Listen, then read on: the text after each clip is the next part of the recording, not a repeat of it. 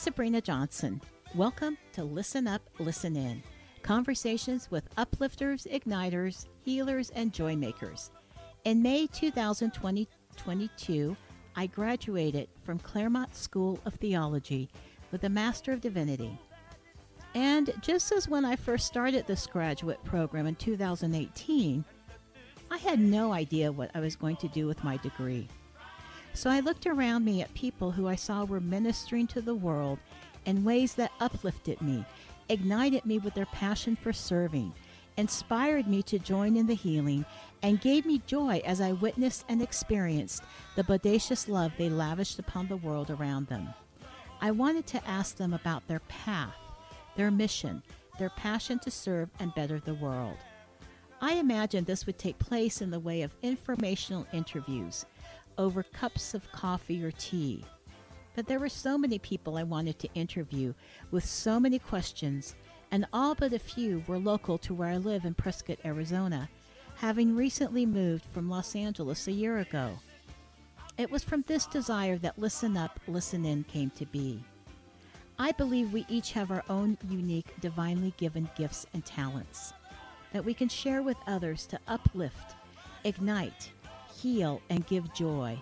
And so the list is endless of guests that I want to interview. My hope is that as we all listen up to hear what they say, we also listen in to hear what our own heart tells us, guides us, moves us to do as we come together to realize the truth that we are all interdependent and interconnected by a higher good that loves us into being our best for ourselves and others. Thank you for joining me in this conversation as we listen up, listen in with open minds and open hearts. I met Dr. Karmen Smith, a beautiful, vivacious black woman at Center for Spiritual Living Prescott last year when she gave a sermon and boldly announced her topic was racism.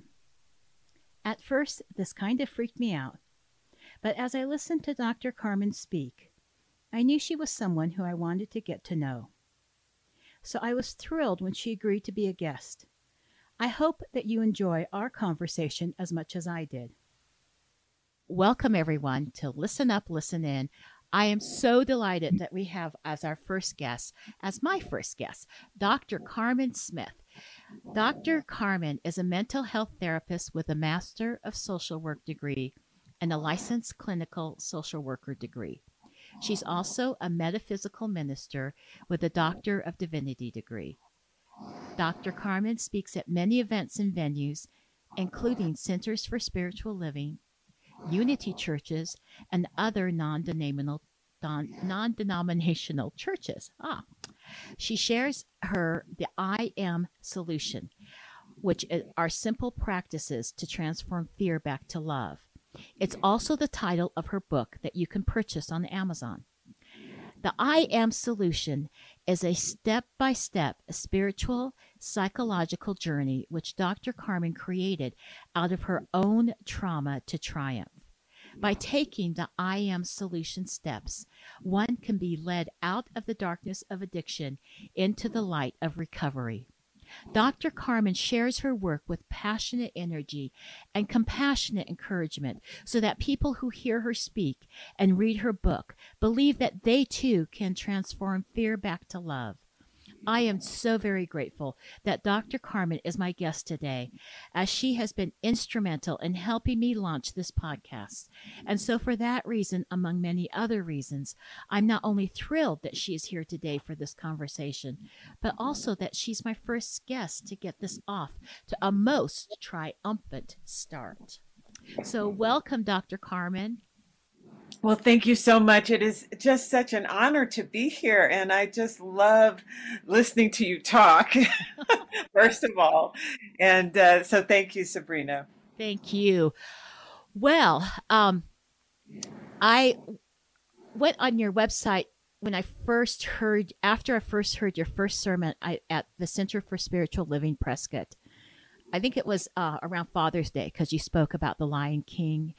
It was beautiful and and then I went on your website and I saw your video that really just encapsulated what you do with the I am solution, how you present it, why, um, in 20 minutes, and it was it was wonderful. And I listened to it again a few times, and then just this morning, and I went, wow, one of your gifts of many gifts is not just that you have this passion for helping people, but you really have this uh, way of just sharing yourself and and articulating and speaking to the heart you really i mean i think you even said at one time you wanted to go into acting and you have this wonderful mm. presence with you that just makes the communication of your message so clear and vivid and really heart to heart um, and I wanted to ask you about that. Like when you go and you start speaking and sharing this message, which we'll get into,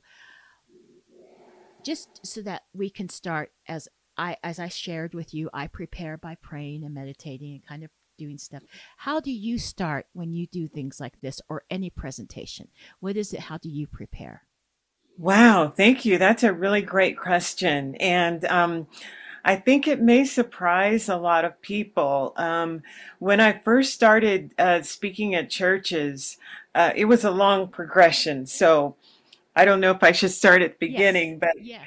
Um, so I've had when I look back on my life and I try to do that in the I am solution, I look at all the experiences that I've had and I see how those experiences have led me to where I am now.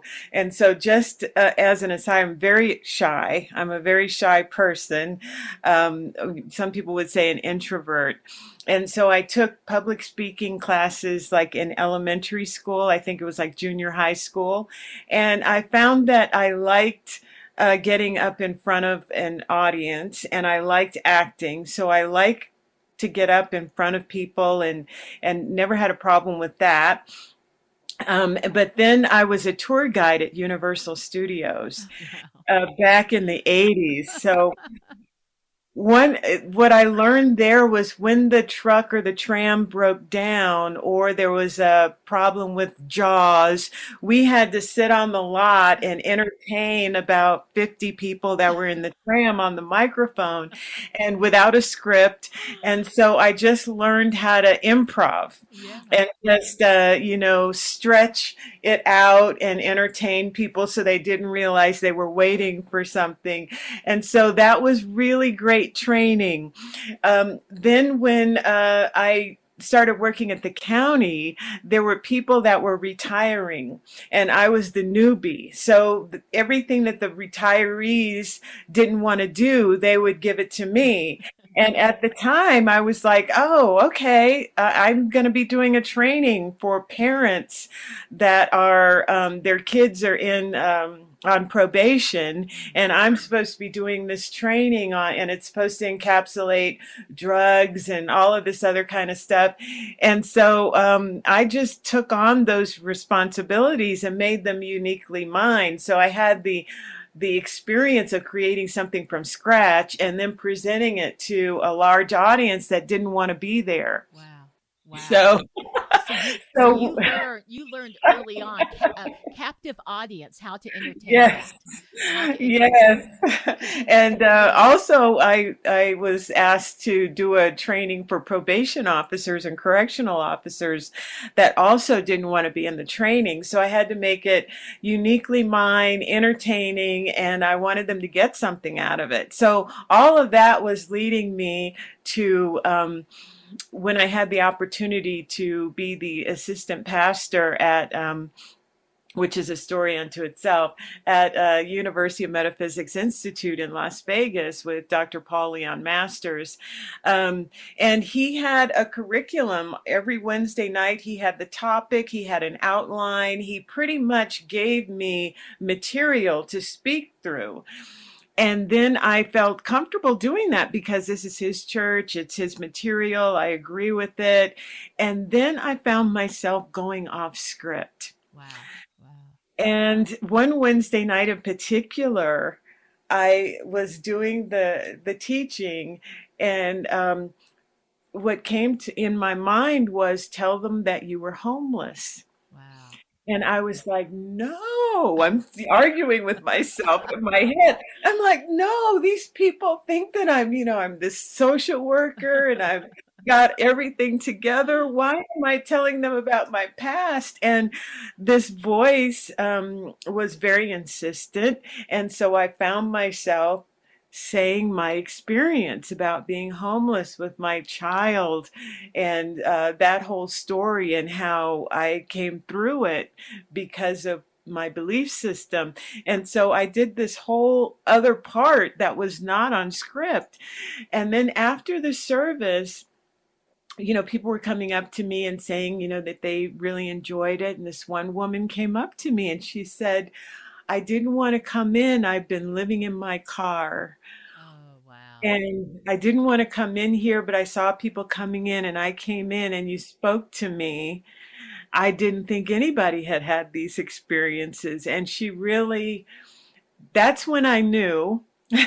Wow. that's another example of when I knew that God wanted me to speak what he wants me to speak and he tells me what to speak about. wow. Well, you so you really you it's your experience. It's your experience and it's also your um it's your experience and it's also I would say you're being open-hearted to spirit, just saying, "Okay, spirit work through me." Yes, and um it didn't it was not overnight like that particular incident, I was arguing in my head while I'm on stage, which was, um, you know, nobody wants that to happen. Right. so I had situations like that. And then I finally just let it go. I let go all of my um, expectations of what I'm going to talk about. I let go any type of outline. I don't use notes what I do is I listen and then I speak. Wow. And it took me a while to get to that place. So I'm not saying that this was overnight, but I got to a point where I don't argue.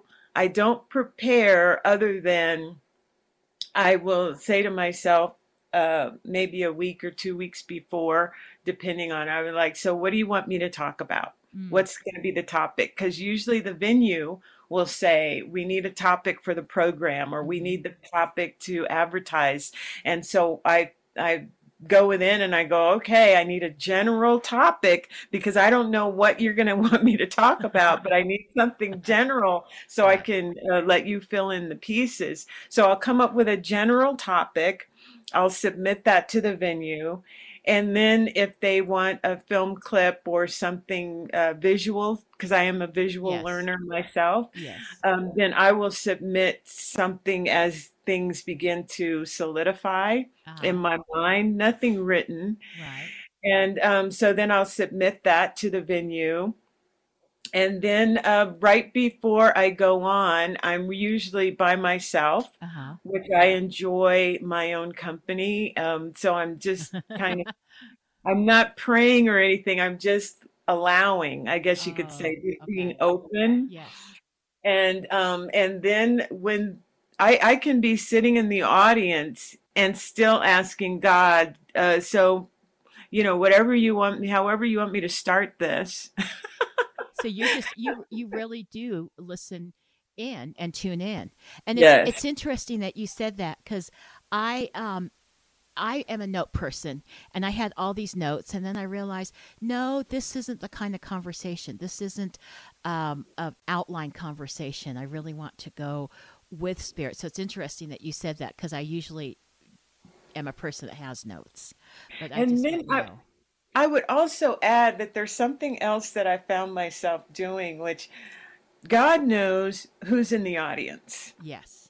Knows everybody that's in the audience. So when I first go up on stage, I will look at everybody and I will take them all in yeah. because they have a they have a voice in what I'm saying. Yes. Just like that woman who came up to me and said she'd been living in her car, I knew that that was divinely guided, that I would be speaking on that topic.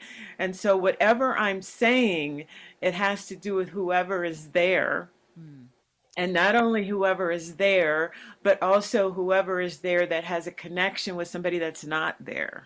So, yeah, so this leads me to my next thing that I really wanted. There's two things I wanted to talk about. So, one thing is your in your I am solution, which is wonderful. It's really, I would say, about um, like you you yeah, just what, what you said, basically letting go of an our agenda, which is very much uh, if if we're not many times if we don't realize that we have this agenda that is putting us on this hamster wheel of fear because we don't really know that there's at times we don't know that there's other alternatives or maybe some people just have never realized there's other alternatives mm-hmm. you know mm-hmm. when i hear people say oh i just have to work hard and suffer or whatever it might be those belief systems and what you're doing is you're saying to really let that go and be present. And when you're totally present, you know, like I always think about when I'm present and I think, wow, I have. Uh, I have the ground to sit to stand on or put my feet on. I have the air to breathe.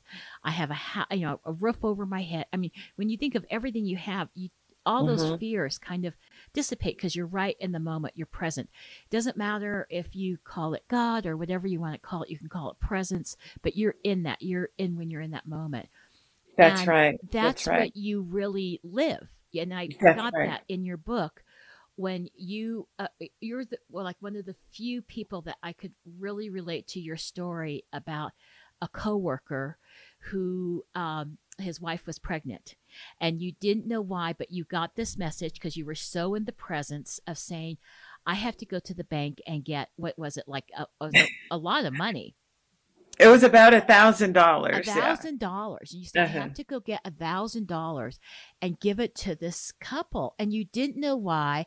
And you didn't question it, which is like beautiful. I I have had to learn not to question it because how you were talking about you were arguing with yourself about mm-hmm. the homeless woman. I call it arguing with God, mm-hmm. but God doesn't argue. He just says, "Okay, honey," or she right. says, "Okay, honey," or whatever. Um, so for me, I've learned not to question it, but that has happened to me many times where I'll just be like, oh, okay, well, somebody's kid is in the hospital. And I'll just go, okay, well, I don't know if that $250 will really help them, but it definitely says, here, I love you. I care about you.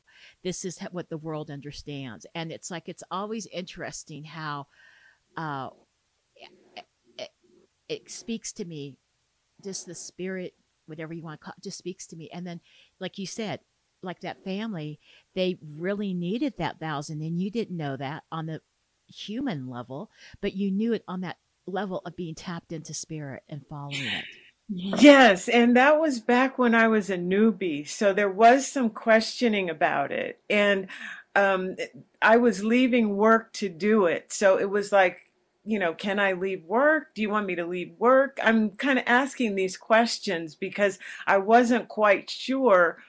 I knew it was God, but it, it was it, it's it's weird, you know. You're you're not trained from a young age to really listen to things that don't make sense. Absolutely. Because it didn't make sense for me to leave work, to go to the bank, to go to the hospital. You know, all of those things. I wasn't invited to the hospital. And then on the way, after I got the thousand dollars from the bank, on the way to the hospital, the questioning about, well, what do you want me to do at the hospital? Because actually it was his son was um, very, very ill. Oh and so I was like, well, do you want me to put my hands on? You know, I'm mm-hmm. questioning, like, what is my role here? And so it's okay to do that. But once again, I was a newbie. Um, so I was questioning, you know, what is my role? And then I just gave them the money. They were all in this room, uh, uh, you know, like the waiting room. And, you know, I was and that's when they told me that their son had just passed. Oh wow! Oh. And so I'm handing them an envelope oh. for a thousand dollars, and um, I give everybody a hug and everything, and then I get on the elevator. I go back to work and try to, you know, get back into the groove of work. And that's when I got the phone call. He said, "We when we opened the envelope, we understood that now we could bury our son." Oh, oh my! That's like Yeah, and you had no idea. yeah, we, we don't we don't know. We really don't. And it's like to listen to that and it's yeah, I'm always like overcome by that because it's like you know and and you don't and people don't talk about these things you know it's kind of like mm-hmm. um i'm i'm sure you know because sometimes i think well you know so god is telling me you know like the first time it happened was uh a, a, someone at church had a GoFundMe. And. I uh-huh. was like, oh, I don't want to do the GoFundMe because they take a percentage. I was into all this. And I was just driving my commute, which was really long. I kept hearing, no, you you give a hundred dollars. I was like, no, that's my hundred, my. And when I hear that possessiveness, that's my hundred dollars. No, give a hundred dollars. Give. So it, it was like an hour conversation with God like this, just going back. And God doesn't argue. It's just saying, here, do the, you know. And I finally get to work and I got my checkbook out and I wrote the hundred dollar check and mailed it. And I just said, okay, it's done. Cause I was so exasperated. It was just like, okay. And I had just started this job. I was only there like for a few months. And it was my birthday. And I just was like, I knew it was my birthday, but it wasn't like, a, you know, my birthdays aren't big deals. And my boss, who didn't know me that well, came in with a check for $300 saying happy birthday. Wow. And so I remember that and I just always have to think that way, you know, that it's like mm-hmm. it's not that an expectation, but just mm-hmm. knowing that it opens the the flow even more for whatever mm-hmm. it may be. Mm-hmm. It's not money for money or anything like that, but it's just following that direction. And yeah. I remember and I always felt so crazy like I felt crazy on that human level where we judge craziness. Like mm. I was having mm-hmm. this conversation with God in my car and commute about hundred dollars, but you know that's just how it works. And I think, yeah, really help people tap into that when you explain the hamster wheel of all these emotions that we have that are of a lower negative energy the fear mm-hmm. the worry the anger and when you you know, say to people, here, here's another way. Here's another way, and you do mm-hmm. that. And I and I really resonated with your book. I really just suggest your book for anyone. Uh, it doesn't matter if you're on the hamster wheel or not. You just get this idea that yes, this is this is the way of living uh, a, a full life that you really are grateful for and um, it, it just it, it was it's just a very good book and one one of the things I really resonated in your book as well, before we go on to the next thing I have I want to talk about or hear you talk about, is um, how did you become a unity minister? I, I was raised in unity and I mm-hmm. really recognize the unity teachings in your book. Um, you don't say mm-hmm. they're unity teachings, but I recognize that. Um, how did you become a unity minister? After, you know, how did that happen? Well, I, officially not a Unity minister, meaning going to the Unity campus and graduating with their degree. I did not do that, but uh, Unity is in Independence, Missouri, and I'm uh, from Kansas City, Missouri. Oh, okay. So my mom um, she would always have the daily word, which yes. was um, the Unity uh, booklet. And uh, when she was ill with cancer, she went to the Unity campus and uh, had prayer, was on their prayer list, and all of that. So I'm I was very familiar with Unity. And in my 20s, I started looking at um, they call it new age thinking, but it's really not. It's uh, old age thinking and indigenous thinking. It's, you know, we're all one, we're all connected. And it's the same with Ernest Holmes and the Unity teachings. They're all really teaching the same thing. So when I met Dr. Paul Leon Masters, part of University of Metaphysics, it's also in line with those kinds of um, teachings. So um, that's how I became a pastor was uh, through the University of Metaphysics, which is here in Sedona. Right. You yes, you're based in Sedona. Yeah. Yeah, and I can't. I I have been to uh, the Unity campus two times, and I just it was beautiful place. It yeah. was, and the ta- and the prayer tower was just so mm-hmm.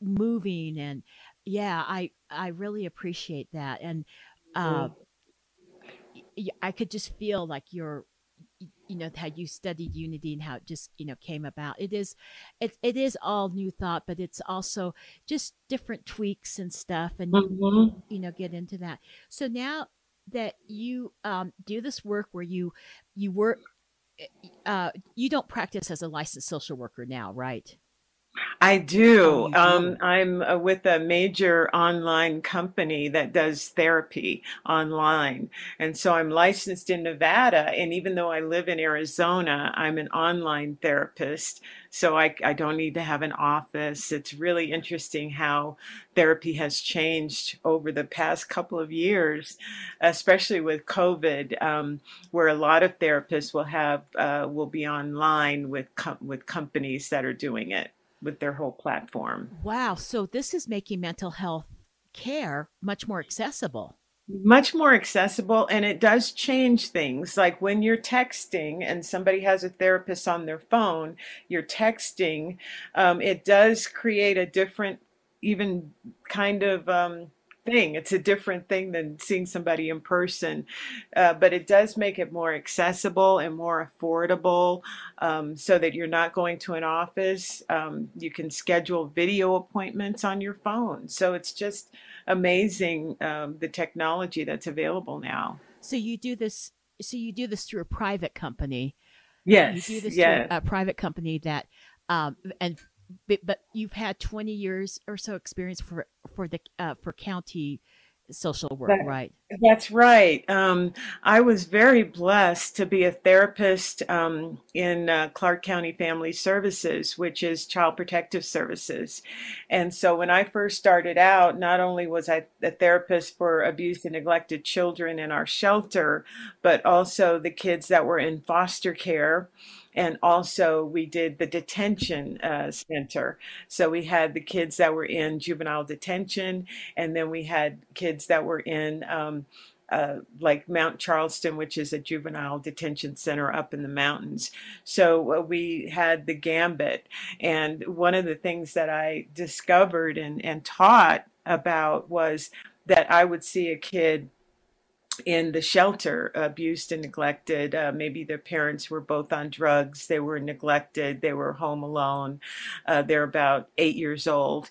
And I was there long enough sometimes to uh, go to um, the mental health facility and I'd be walking down the hall and they'd go, Oh, Dr. Karmen, uh, do you remember me? We first met in Child Haven Oh and now they're in the mental health facility and then they would transition uh, do some criminal act and be uh, in juvenile detention. And Mm, i would see this progression. And so uh, as i was working at the county uh, and i was doing all these workshops and creating them that's where the human hamster wheel came about where i was seeing these um, situations that were happening with the kids um, whether it was uh, coming from a divorced family, single parent, um, mother was ill. I would see these patterns where you could see the flow of trauma.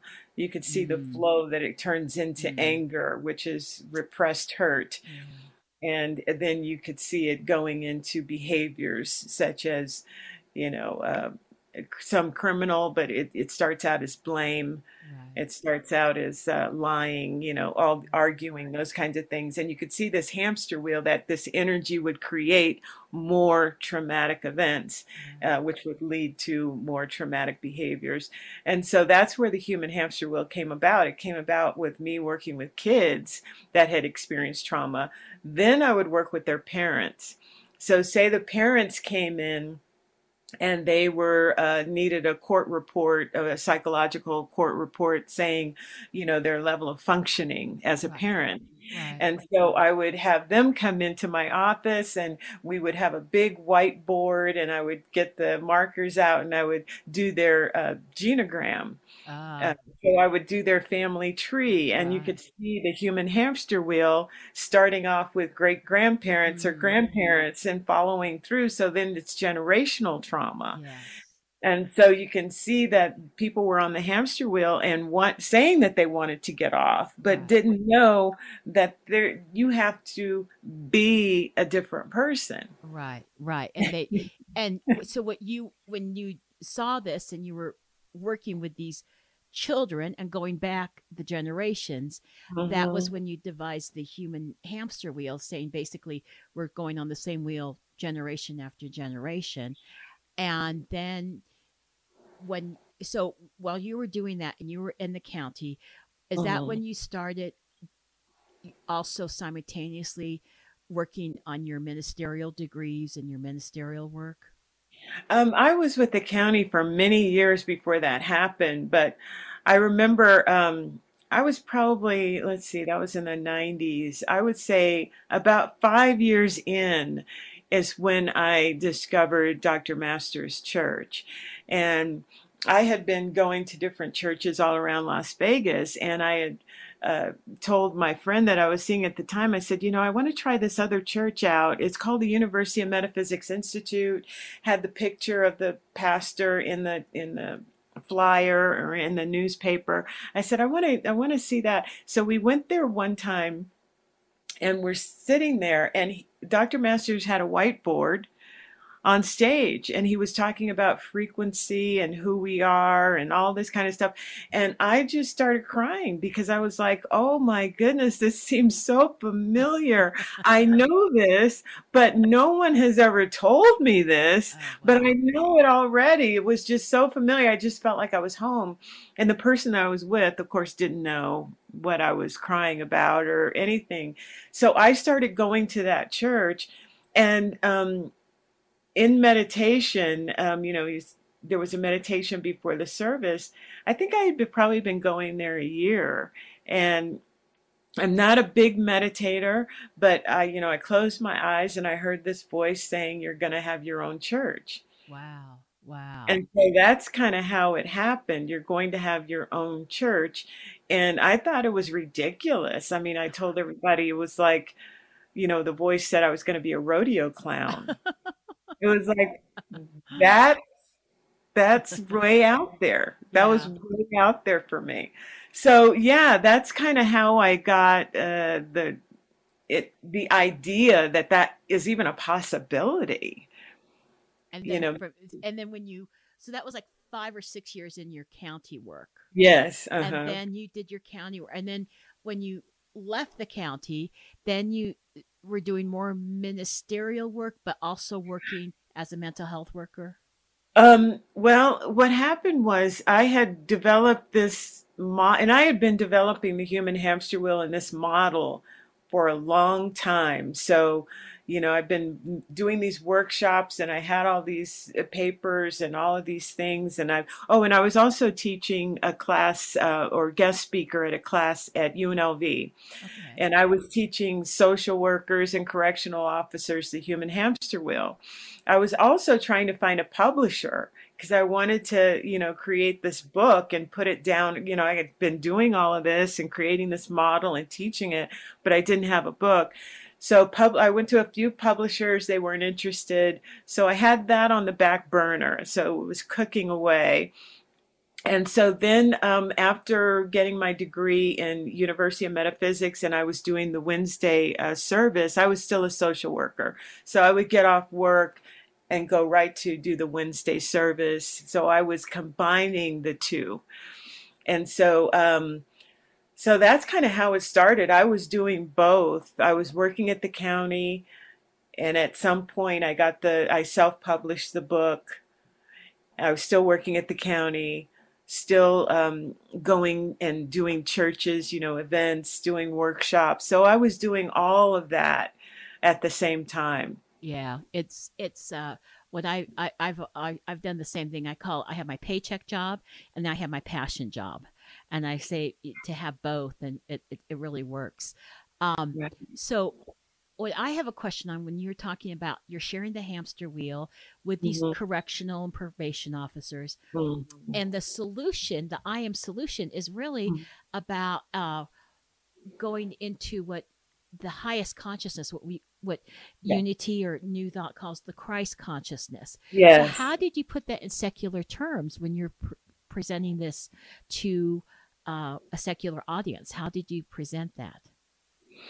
Um, well, that's a really good question. Um, there were correctional officers and, and social workers that will hear me talk, and I think that they know um, that there is a presence. And I, I might have said it presence or there's an energy because I, I use a lot of words like energy. Right um, because what what kids and what everybody needs is the presence of love, gratitude. This is the five pointed yes. star yes. of of love, gratitude, compassion, acceptance, and trust. That's the higher consciousness.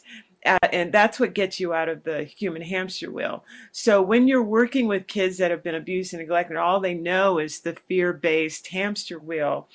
A presence shows up in their life, whether it's a correction officer or their social worker or their parent or whoever it is shows up that has gotten off and is practicing the five pointed star. That vibration is very powerful and it can have a meaningful effect on a person, just like Jesus had a meaningful effect on the people that he was around. Yes. It can't help but do that. That's the way the universe works.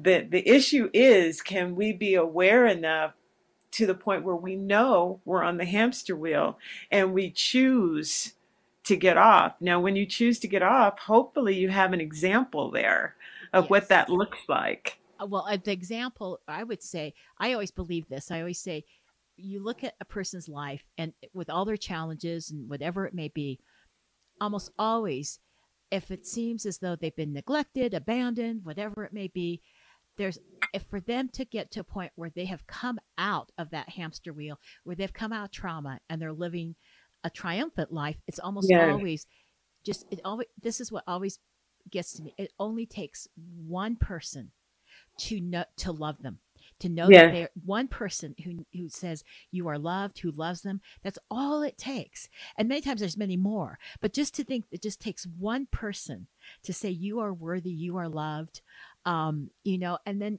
there's it opens the way for others but to just think it only takes one like you said who's absolutely off, off the wheel so I, I want to close, but before we close, I want. Well, can I add a yes. can I add a little bit to that? Yeah. It's like unconditional love is you're presenting all of these behaviors that are based on trauma and fear and all of that. But if I come into your life and I see you as whole and complete, no matter how you're presenting, then when two or more are gathered in my name, it means that I'm not going to eh, I'm not going to validate this behavior on the human hamster wheel. I'm going to validate who you are. You are a God being. You are the mm-hmm. presence in flesh. And so when I do that, your vibration will have to match mine because it's stronger. Ah, I love that. And that's that leads me per so perfectly into what I want to close with, which is about your love road trip with your son. Yes. And so you know, it's like when I heard you, the second sermon I heard you you share at Center for uh, Spiritual Living Prescott, you got up there in your beautiful presence and you said, "Okay, we're going to talk about racism," and I just all of a sudden went, "Oh," and I just like every body part just froze. I thought, "Oh, f." This is you know because I I knew people were with me and I I just was like I did, and you shared about this road trip and talk about seeing people in their wholeness and seeing as they are um, you know that's uh, so please share with that and share that and that's what we're going to end with and it just was i just love what you did. So yes. please. It, it was a very beautiful experience. Now most people will remember when george floyd was murdered and the COVID and everything was happening, it seemed like at the same time. It was very crazy making. And so I'm very aware that um, I've raised a, a, son that is a beautiful, beautiful black man. And and he was trying to figure out, you know, like what is my role? And you know, I'm, I'm hurt, I'm angry, why don't people love me? Or are people going to murder me? I mean he was really uh, spiraling into um, a place that uh, i'm familiar with because most uh, people of color that feel traumatized most people that feel traumatized they go in that hamster wheel of fear. So i could see that happening with my son and i, I told him i said so you know we can march we can go to a protest we can do all of that but I said, what if we do the opposite of what is out there. There's a lot of fear out there. We know the opposite is love. So, what can we do that is the most loving thing we can do right now? And so we decided to do a road trip and we put a sign on our car, on the car, and it said, um, Love is all there is. Mm, mm. And so when we, this is a, the 3D can be full of fear. We know that. Mm-hmm. But there's another dimension, and that is the kingdom of heaven or the kingdom of God. And we know that that's love. So we can choose it every day. Mm-hmm. And so we chose to do that. Mm-hmm. We put the placard on our car we made these little cards that we wanted to put on people's windshield that we wanted to hand out at the restaurant you know whenever we felt the urge to do it we would do it and it would say things like and my son and i made them together my son at the time was probably 27 mm. so we wrote out uh, we love you, uh, stay encouraged, you know, little cards like that. And so we went on our road trip. And where did we go? We went to Utah. Where do we not go? We went to Utah, Wyoming, Montana. We went to um, Colorado, New Mexico. We just made this huge loop, Arizona. And uh, we went to the national parks. We went to Sawtooth in Idaho which he always wanted to go to. Um, we had the most wonderful experience of love. And also, there were wildfires going on during that time. So we were going in areas that were all smoky. And we were just like, you know, this is so this was a wonderful mission. And I tell people that uh, when you have a mental health crisis, it doesn't have to look like therapy, it can look like an adventure it can look like fun. It can look like uh, something that you create that would be good for your mental health. And whenever you're in fear, choose the most loving thing that you can think of at the time. And it might be giving. Like you hear a lot of people saying, Oh, I volunteered at the homeless shelter when I felt depressed.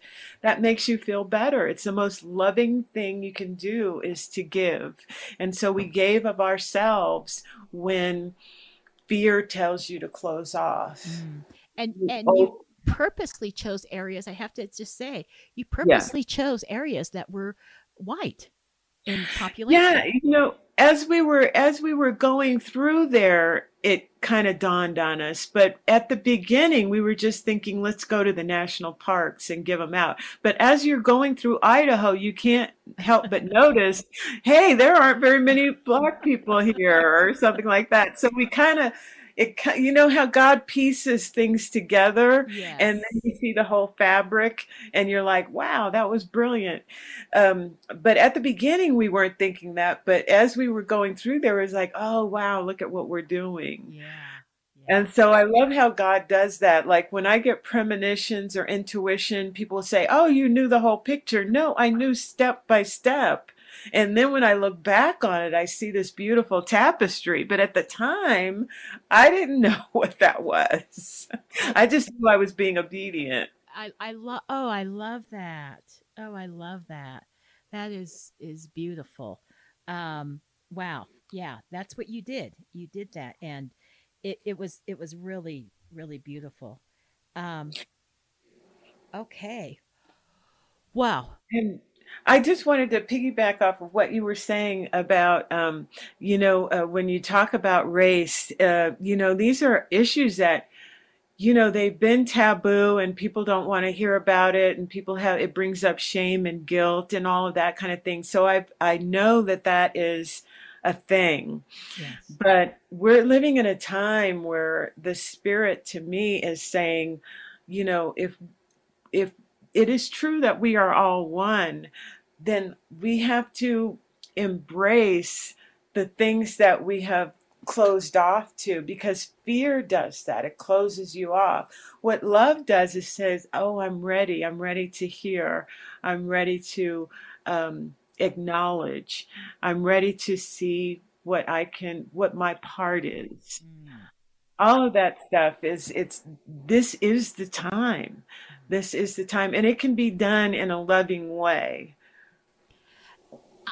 I so agree. And I really as I continue on this path of learning, what I get to see is that we can't deny that oneness in so it, it not as and so we have to address not the racism the classism the the environment we have to address all these things because if we don't we're we're really missing that opportunity for experiencing what i believe is um, a new coming together that i think is already happening and mm-hmm. i think that um, part of what i'm doing what you're doing it's not in the traditional church mm-hmm. i think it's um, and yet I know that people are, are hung, hungry for more meaning, for more uh, spiritual depth, and so we're doing this, and and and while we're doing this, we're addressing the very uh, earthly matters of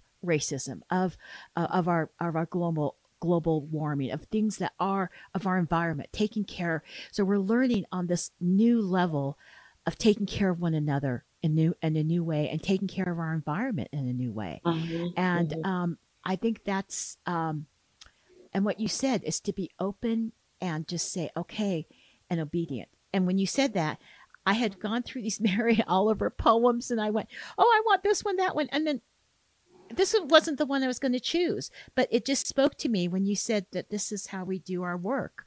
So thank you, Dr. Karmen. I really, um, this was an informational interview and I just learned so much. And I, and you know, you really helped me when you said that, um, what I'm doing is this conveyor belt of like the spiritual kind of like um, a spiritual dimension of, of like spiritual offerings. And when you said that, I said, well, what do you mean? He said, well, not necessarily everyone is on this conveyor belt. And I thought, oh, okay.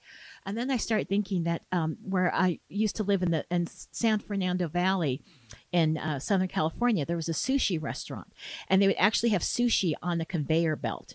And I thought, well, that's what I'm kind of doing. It's a, just the conveyor belt of spiritual sushi. So what do you want? And, you know, and but I think it all goes back to, you know, just really listening in and listening to, you know, what we are attuned to with spirit and with each other. So thank you so much, Dr. Karmen.